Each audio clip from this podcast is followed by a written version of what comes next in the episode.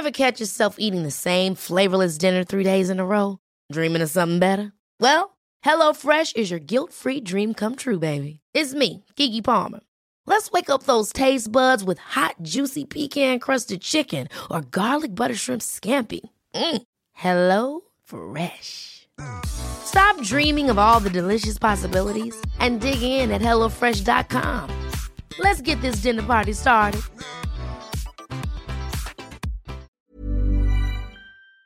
One of the pit bulls and one of the dachshunds decided to take on a hot air balloon earlier, so that was quite fun. That went on for about 20 minutes.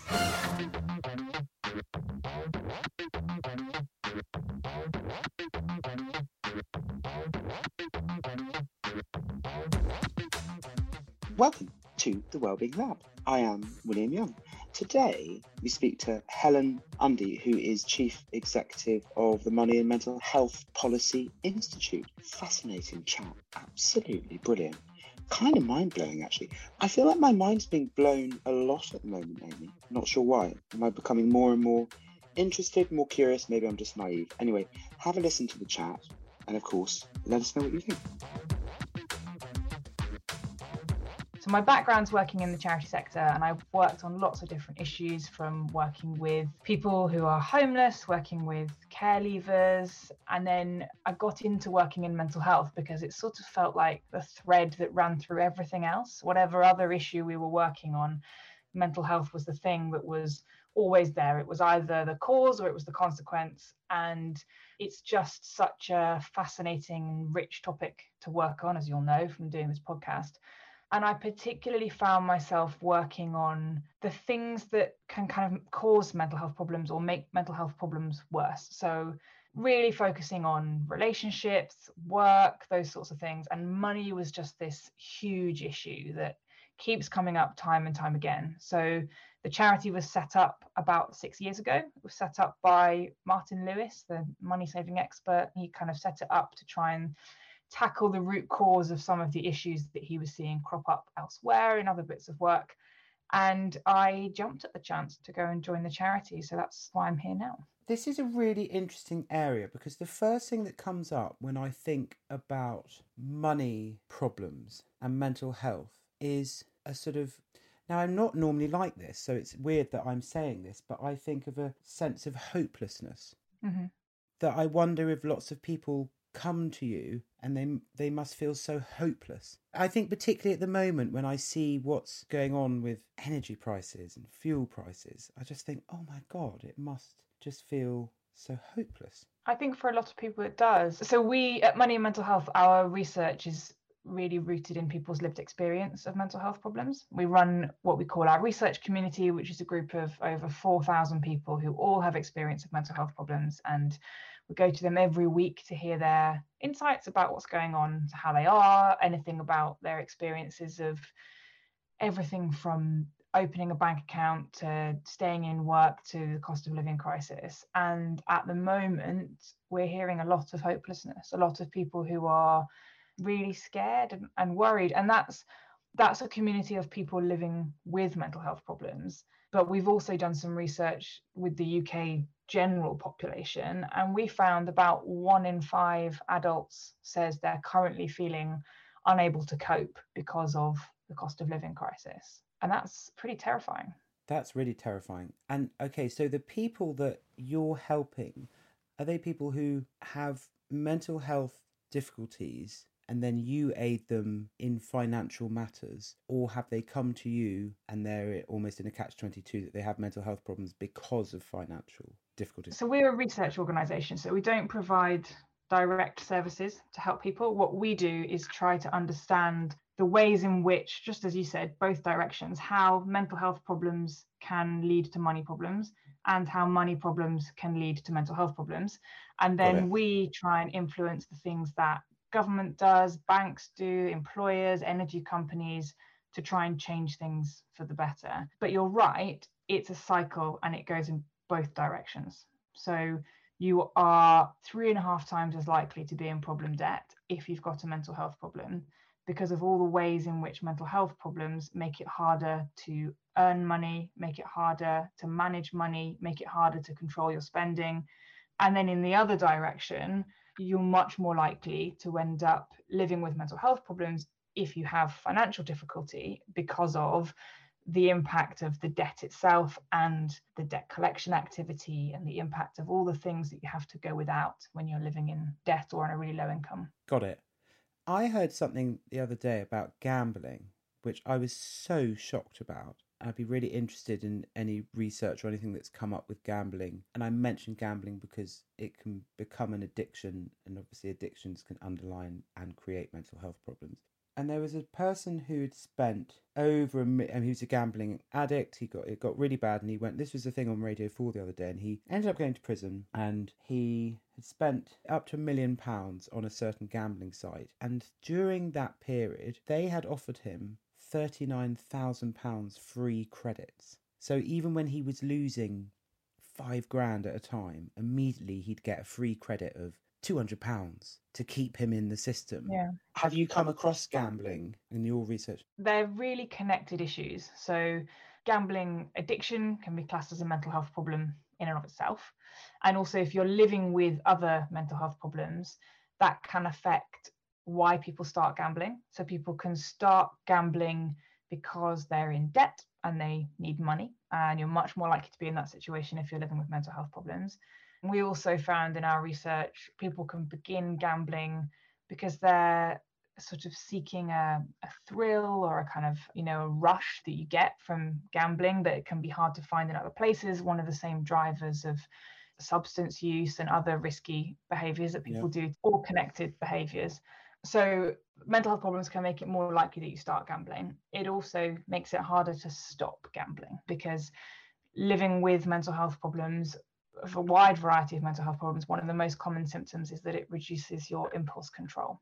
And that's connected to all the things you talk about in terms of money. So, difficulty controlling spending, taking out credit, controlling your behavior, anger, but also controlling and stopping gambling is much harder when you're living with mental health problems.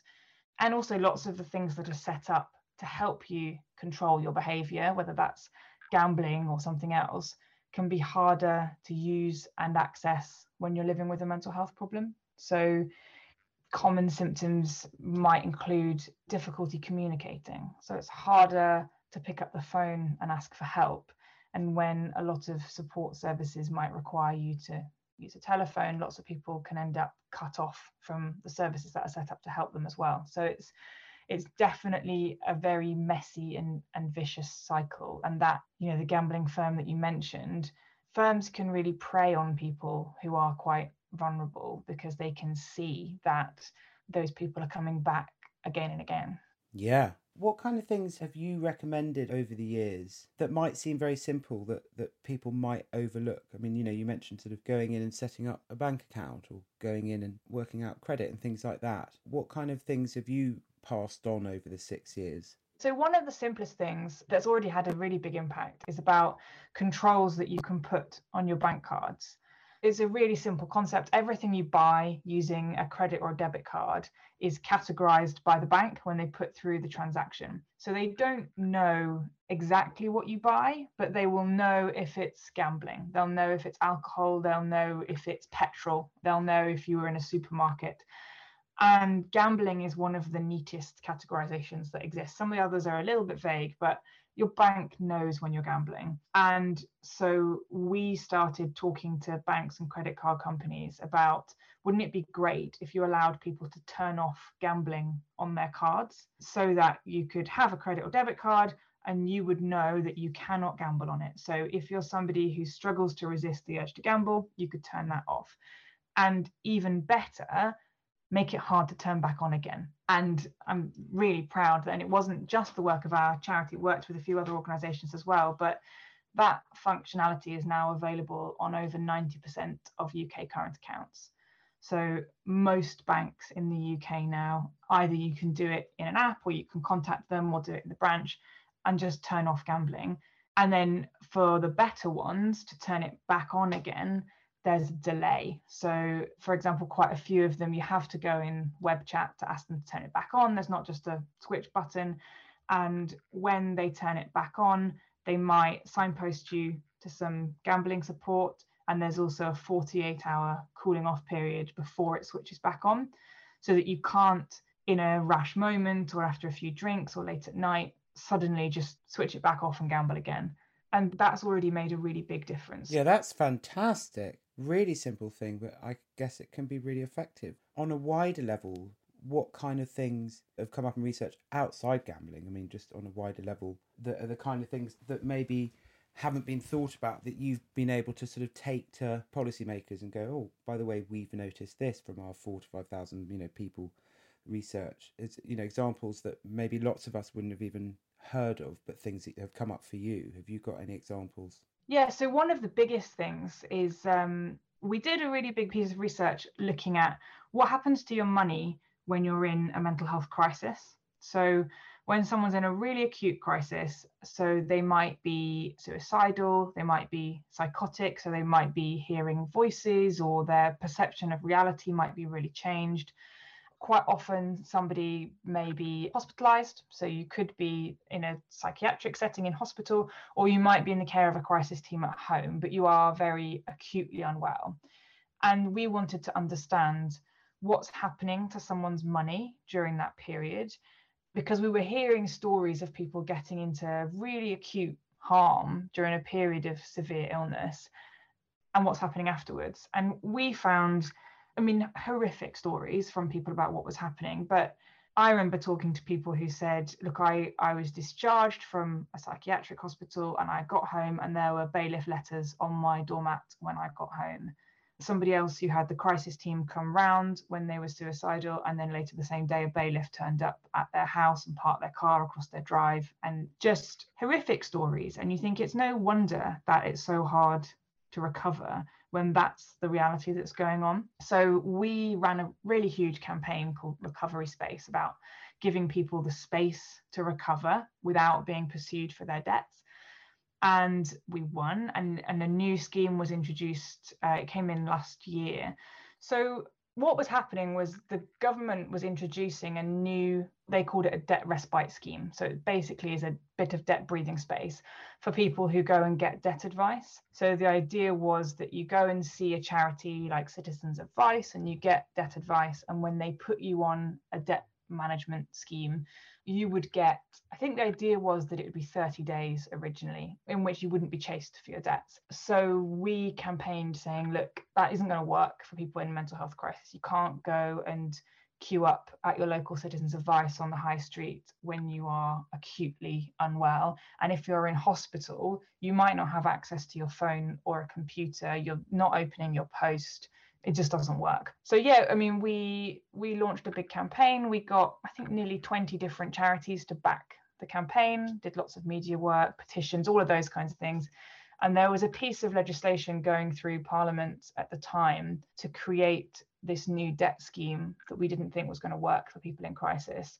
And we got together a group of MPs who were interested in what we were doing and worked with them to table amendments to the piece of legislation and then it was over 100 MPs in the end who signed up to back it. And then the government in the end supported it and said, we'll do it. So, what happens now is anybody who is using NHS mental health crisis services and who's at risk of financial difficulty is entitled to a period totally free from interest charges, debt collection, and contact from creditors. So, you shouldn't get letters, text messages, phone calls and that lasts for as long as you are using NHS crisis services plus 30 days afterwards so that you can focus on recovery. And then after you're discharged from hospital or when the crisis team discharges you from their care there's 30 days in which you should be able to get access to debt help from a charity to help you get back on your feet. That's brilliant because that's a great example of you using again your research and noticing and hearing a lot of as I heard you say, you know, horrific stories, to then feed it through and get very much needed change. Quick pause for a little ad break, and then we'll be back. Ever catch yourself eating the same flavorless dinner three days in a row? Dreaming of something better? Well, HelloFresh is your guilt free dream come true, baby. It's me, Keke Palmer. Let's wake up those taste buds with hot, juicy pecan crusted chicken or garlic butter shrimp scampi. Mm. Hello? Fresh. Stop dreaming of all the delicious possibilities and dig in at HelloFresh.com. Let's get this dinner party started. There's never been a faster or easier way to start your weight loss journey than with PlushCare. PlushCare accepts most insurance plans and gives you online access to board-certified physicians who can prescribe FDA-approved weight loss medications like Wegovy and Zepbound for those who qualify. Take charge of your health and speak with a board-certified physician about a weight loss plan that's right for you. Get started today at plushcare.com slash weight loss. That's plushcare.com slash weight loss. plushcare.com slash weight loss. Because sometimes it's really difficult even to pay debt, even if you want to. Like, I mean, just recently I got a, a speeding thing and I'd been away. So I'd got back and it was like a lot of letters, you know, which is scary. And I couldn't get hold of anyone. So I was kind of stuck in this sort of area where I wanted to pay the fine, wanted to send the thing through, but I'd slipped from the period of being able to pay it to move to then the debt collector period. And I was sort of in between the two. And I was like, It's a complete nightmare. Quite a lot of the work that we do looks at how living with a mental health problem can affect how you use services and engage with services because we talk quite a lot about how mental health problems affect how we feel, but we don't talk very much about how they affect the way our minds work. And actually, there are some very specific symptoms of mental health problems that can make it harder to do something like paying a debt. So it's harder to weigh up complex information. So understanding a letter that tells you, they're not clear. I mean, it sounds straightforward, but you'll know if you've seen one. They say, like, No, this no. is what happened, and then there's all these additional fees, and you can't quite work out what you owe and what to do with it. It's harder to process that information if you've got a mental health problem. yeah, Remembering, like, remembering to call, but also remembering all the information that they tell you on the phone if you do get through. But also, communication can be much harder. So, we found in our research over half of people with mental health problems have really significant difficulty using the phone. And that's not just people who don't like making phone calls, that's heart palpitations, panic attacks. It's really feeling unable to make that phone call to do something kind of admin normally. And so you get that letter through. And in your case, you didn't see or open the letter because you weren't there. But actually, when people are really unwell with their mental health, opening the post is often one of the first things that goes. So you might be in the house, but the letters are piling up and you don't feel able to open them. Mm. And then when you do manage to open one and you can't really understand it, or you know, you're struggling to make a decision about what to do, and then the only way to get in touch is through the phone. It's no wonder that by the time it gets passed on to bailiffs, if a bailiff is knocking on someone's door, the chances that somebody behind that door has a mental health problem is more likely than not. And yet bailiffs have no training in mental health whatsoever. So it's just a really dangerous situation for people. No, that mainly makes it. I mean, you know, I have had and can still have difficulties with my mental health and well being, and it certainly resonates with me. There are times when I do not want to open posts, or if I have, I mean, I call them admin Mondays. If I can do my admin Monday, it, it may be the way my brain works, or particularly when I had PTSD more, you know, I couldn't really fathom certain things. And actually, weirdly, for me, I'm much better on the phone because I'm not very good at looking at forms and I'm slightly dyspraxic. So that could be because of that. I'm much better at just all I want to do is have a card, ring up, and if I'm fortunate that I can pay it, and I can just say, right, I've paid it. But it's it seems like over the last 20 years, it's impossible anyway to just simply pay something or speak to someone to pay for something. And when times have been difficult, it's been really difficult. And you know then they just rack up the bills rack up. And i've watched it for friends of mine and family members who had difficulties as well. But i remember a very specific time actually when i first had my breakdown and i was really really very ill. I ended up seeing a psychiatrist. I wonder if this has come up at all. And i had an insurers a health insurer at the time and then after about a month i mean i was suicidal i was really bad and then after about a month someone said oh can you do this you know, on your health provider. I was like, oh, I hadn't even checked. And so I rang up the health provider and um, I said, oh, can I pay for these sessions that I've had? And they they were like, no, no, you can't retrospectively pay for those ones. And I said, but I'm I'm allowed to. And then they said, well, if you read page 52, of your manual. And I said to the person, you know, forgive me when I'm standing there thinking about taking my own life, that I don't pick up the manual and read to page 52. And I had to have such an argument with them to get them to retrospectively pay for these psychiatric sessions that were really expensive. And to be honest, the only reason they ended up paying was because I was famous. But I thought, what about all these other people? I wonder if that ever comes up with like health insurance or things like that. Yeah, I mean, in that moment of being in a really acute mental health crisis, the idea that you would read the small print on an insurance policy is just laughable. And similarly with other insurance claims and kind of things like you're in a huge pile of debt. So for someone who you know might be in a huge pile of debt and really struggling with that. And those debt collection letters are supposed to have signposting to help and support quite prominently but quite often they don't and it's buried somewhere in the letter. And again the idea that did you read to page four and find the phone number for the debt advice charity? No of course you didn't because it was a really difficult time for you. So yeah it is absolutely ridiculous. So as well as doing campaigning to change things that the government are doing, we do quite a lot of work with companies and firms because we realized you can actually change quite a lot and affect quite a lot of people's lives by changing the way businesses do things and changing the way they do sometimes what seems like relatively small things like how they write letters and where they put that clause in page 52 could have been somewhere else. It could have been at the front, it could have been in a box, it could have been made clear to you, not at the moment when you were making a claim, but maybe a little bit earlier on. So we run a program called Mental Health Accessible because most of us are sort of familiar with the idea that if you live with a physical disability or a sensory impairment like a hearing loss, that there are adjustments that a bank or an energy company or an insurer should mm. make so that you can access their service. I mean, they're not reliably provided as much as they should be, but you know, braille letters, large print, hearing loops, those kinds of things. But the same is true for mental health problems. And there, there isn't the understanding of what that might mean. So making sure that there is multi-channel access to a service. So for you, using the phone is really helpful. So for a service to be really accessible for you, there should be a phone line and ideally a phone line that isn't going to keep you waiting for half an hour and if it is going to keep you waiting, they need to tell you at the beginning, this is going to take 30 minutes. When you get through, you're going to need to have with you a pen and paper, a copy of your statement, so that you know what to do and so that you don't find right. it totally stressful.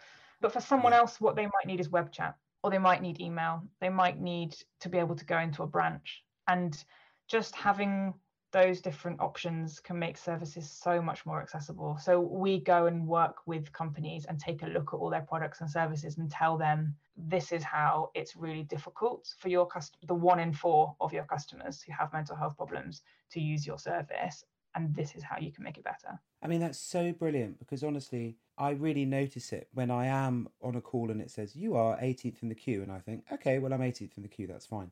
Because I really relate to those kind of simple solutions that you are proffering up to businesses and saying one in four can you know really benefit from these kind of things because you know I'm one of those people and I do benefit from them. Uh, what about councils? Oh, they're they're the worst. okay, because as we've been speaking, I've been going through this sort of list in my head, and I'm thinking, come on, councils. I mean, everybody moans about the banks, but the banks are regulated, and actually, the big financial regulator in the UK, the Financial Conduct Authority, has really pushed banks over the last 10 years or so to be better for customers who they will call them vulnerable customers, which is a bit, it's not the friendliest term to relate to, but anyone who is struggling for any different reason and might be harmed uh, when they're using financial services. They've really pushed banks to do more and to do better. And there's still a lot of improvement to be made, but it's come on whereas council debt collection is not regulated. So, council tax, you miss one payment, and councils can bill you upfront for the rest of the year of council tax. So, actually, that the person I mentioned earlier who was discharged from psychiatric hospital and came home to a bailiff letter, she'd missed a council tax payment.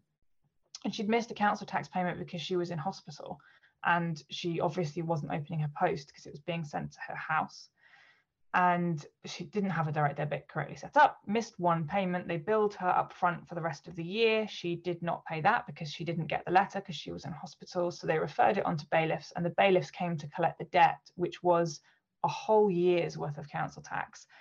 And that is just so aggressive. And yeah. councils have a duty locally to promote health and well-being in their local areas. You know, they run social services, they have directors of public health whose job it is to try and prevent people from experiencing mental health problems. So they invest in parks and community centres. And yet they have another team within the same council whose job it is to collect debt from local residents. And councils are among some of the quickest to pass it on to bailiffs. And I would imagine they also vary so much as well, because, you know, having lived in three different boroughs in 20 years in London, the experience of the pros and cons of each council in each borough has been fascinating. They feel so like unregulated weirdly. They do. I mean, to be fair to councils, the funding for local services has been cut. So if you're running a council and you're trying to fund local social services and you're trying to fund services to help people with mental health problems locally and the money keeps getting cut and cut and cut, I can see why collecting more council tax that's owed to you is important. But I think where the dots aren't joined up is understanding that effective debt collection isn't aggressive debt collection. There's good evidence mm. out there that shows that you don't get more money by banging people's doors down with bailiffs. And actually, what that will do is cause more problems that you are then going to have to try and help people with further down the line with your other services. So there's just not very much joined up thinking within councils about you know how they could actually do something overall for the benefit of their local population when it comes to mental health. Am i right in thinking that council tax is a what's called a priority debt? What does that mean yeah, so what that means is if you go and get debt advice, so you go to a charity to help you sort out your debts, they will look at all of the money that you owe to all different places and they will work out how much you can actually afford to pay. And then they will contact your creditors and they will tell you what order to pay them in.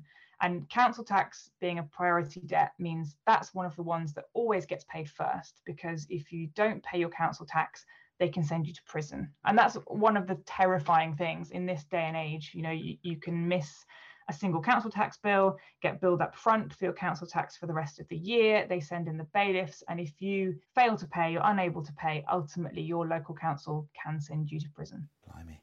For the future, what have you got your eyes sort of set on at the moment? Oh, such a lot. So, three big things are happening when you're living with mental health problems that affect your money. So, your your income's likely to go down. Um, so we know that living with mental health problems makes it harder to get jobs, stay in employment. You're more likely to be on benefits, more likely to be on sick pay, more likely to be on a low income or out of work. So I would really love to see both the world of work and the world of benefits significantly improved for people with mental health problems. In the benefit system, the level of benefits needs to increase so that it provides a decent standard of living for people, and the same with sick pay. But in a really sort of tangible, discrete thing that could change tomorrow, we've already talked about how difficult it is doing all that admin when you're really unwell. The benefit system is one of the worst examples of that. And once you've got your universal credit claim set up, so you, you've got your benefits and you're claiming them, to keep that claim coming in, you have to keep doing more and more administrative hurdles. So you've got to fill in a little journal online, you have to open letters, you have to respond to emails. And it is it's set up as though it's designed to make people fail. If you don't manage to do the things they're asking you to do, you can get your benefits cut. And there is a provision that you can set someone else up to help you but there's no advice about how you do it. It's a really obscure process. So we're campaigning to change that process so that everybody using the universal credit system can, in a really straightforward way, nominate someone else to help them do it if they want to. So I'd love to see that change. So that's the first thing around income. Great one. Second thing's around spending. So your income's going down, your spending's likely to be going up at the same time. And, you know, I listened to your really good episode about shopping addiction because that impulse control issue is just so huge. gambling card controls was the first place that we went with that spending but there are so many more things that we can do we'd love to give people the option to be able to self exclude from credit to stop yourself taking out credit so that you know in a period of illness you're not going to get into more debt we would love people to have more control over their online environment so opting out of those targeted emails. I think you mentioned in that episode about buying a suit because you'd received an email from a company yeah. that followed up. You know, if you've put something in your basket and then resisted the urge to buy it and walked away, those emails often land at midnight when we're tired. But you wake up in the morning and think, did I? I can't. And then check your inbox and you did and you bought it. And, you know, so we'd like people to have more control and be able to opt out of that stuff. And then the third thing is just about all of these systems, banks, energy companies, utility companies, need them to understand that mental health problems are just like any other condition or disability, that there are practical ways they affect how people use your services. And there are practical things that not only should you do, but you're legally required to do some of them to help people get good access to services. So every essential service should have multi-channel access to all of those core things and just you know the very basics. Most of them have a team that's set up to help customers who are struggling or to help customers who are in debt and most of them are only accessible on the phone which is just it's just so counterintuitive and means that the people who are struggling the most are struggling on their own. Those yeah. are just a handful of things really but where do we stop well please don't stop because i think that it's brilliant what you and, and your team are doing. Absolutely wonderful. Thank God for people like yourself that you can implement real change. And if people want to stay up to date and follow your sort of latest campaigns and things like that, how can they do that? So you can sign up on our website to join our mailing list. So on the homepage, there's a, a button to sign up. And if you go on Twitter, we are at MMHPI. So that's Money and Mental Health Policy Institute, MMHPI. So follow us on there and you can keep up to date with everything we're doing. Maybe just off the top of your head, if there are any websites that people could go to or charities, if any of this resonates with them. Yeah, so if you are struggling with your own mental health or money, the simplest place to go to is on our website, so moneyandmentalhealth.org slash get help. And there is a page there that has links to lots of different organizations that can help with money or mental health, particularly lots of debt advice charities. And debt advice charities can provide you with free advice. You never need to pay for debt advice, it is out there for free. So that's there. And if people who are listening have their own experiences of mental health problems and want to take part and be involved in the research, if you go to our website, so moneyandmentalhealth.org slash community, um, and there's a link on our homepage, you can sign up to be part of our research community. So there's 4,000 people in there at the moment. You can take part totally anonymously. We will just send you surveys or invitations to take part in bits of research to share things about your experience to then help other people in the future. You know, some of the people that I've mentioned today are people who took part in the research and then ended up coming with us to Downing Street to deliver our petitions and you know campaign with us in Parliament and did create real change off the back of it and really it's lovely hearing nice praise for our work but I have to say that it is owed to them really because you know we're only here because of the people who are committed enough to tell really difficult stories and share really horrible experiences in the hope that it will make something else better well, how amazing that people have been doing that. And, you know, I encourage anyone, if they feel safe enough and strong enough to do it, to help and keep on imparting information to you and knowledge because that way things can change. Thank you so much. It's been such a pleasure. Keep on fighting the good fight, Helen. It's so nice to speak to you. Thank you. Thanks so much for having me on.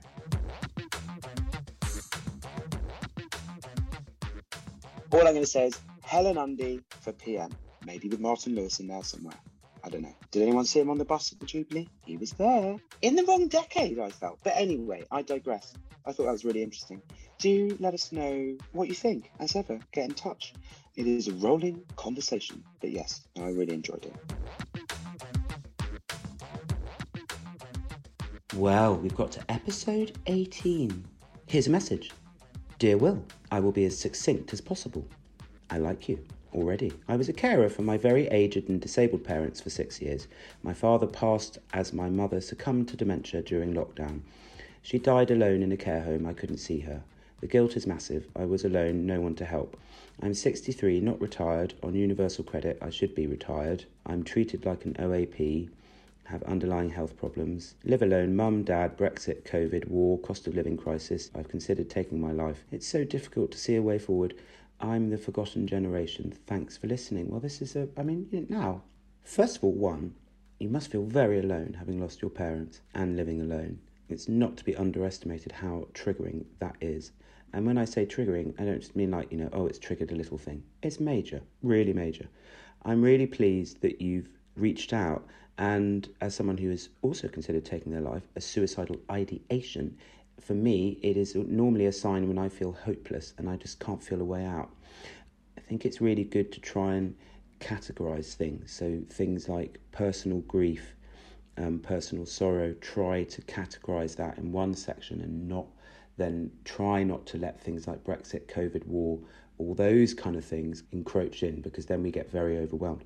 And also, I would highly recommend the Samaritans because they're absolutely brilliant. I have rung them and I've spoken to them, and the woman said to me, Are you tired of life or are you tired of your, for me, it was, Are you tired of your anxiety? And I said, That's a very good question. I'm not tired of life, I'm tired of my anxiety.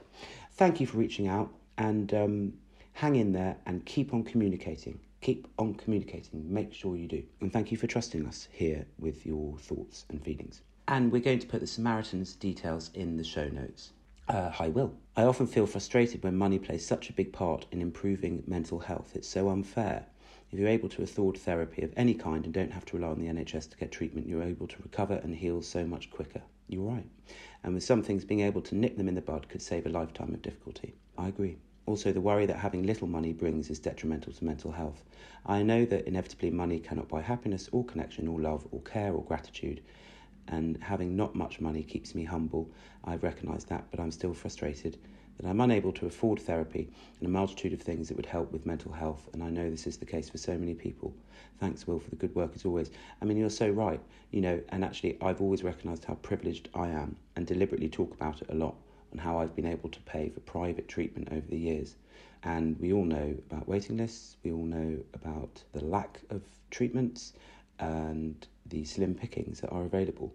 And I always think that finding groups is really helpful. You know, obviously, free groups. You can find groups within a 12 step program or any kind of activity where people, where our emotions are validated and heard in a safe environment. I would highly recommend that. Um, and I totally hear you and totally validate you. These are very, very good, open, vulnerable messages.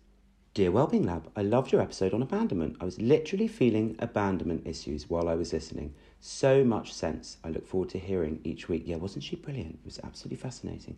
And I think it's important to say actually that often, you know, things on a wider level, you know, really can, in terms of what's going on in the country, what's going on in the world, you know, they are really, really triggering and really hard things. And we can end up feeling very vulnerable and very alone and very helpless.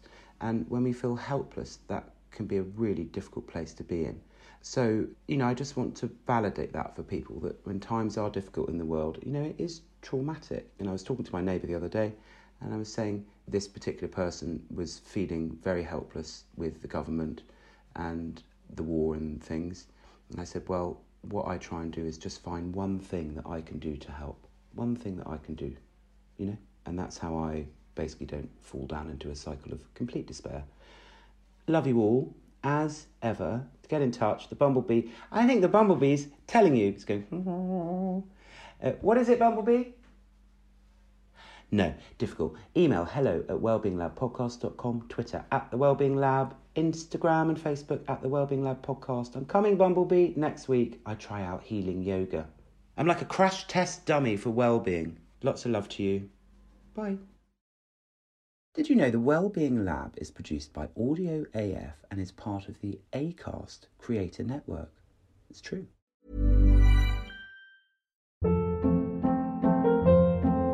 Hold up. What was that? Boring. No flavor. That was as bad as those leftovers you ate all week. Keke Palmer here, and it's time to say hello to something fresh and guilt-free. Hello Fresh. Jazz up dinner with pecan-crusted chicken or garlic butter shrimp scampi. Now that's music to my mouth. Hello Fresh. Let's get this dinner party started. Discover all the delicious possibilities at hellofresh.com.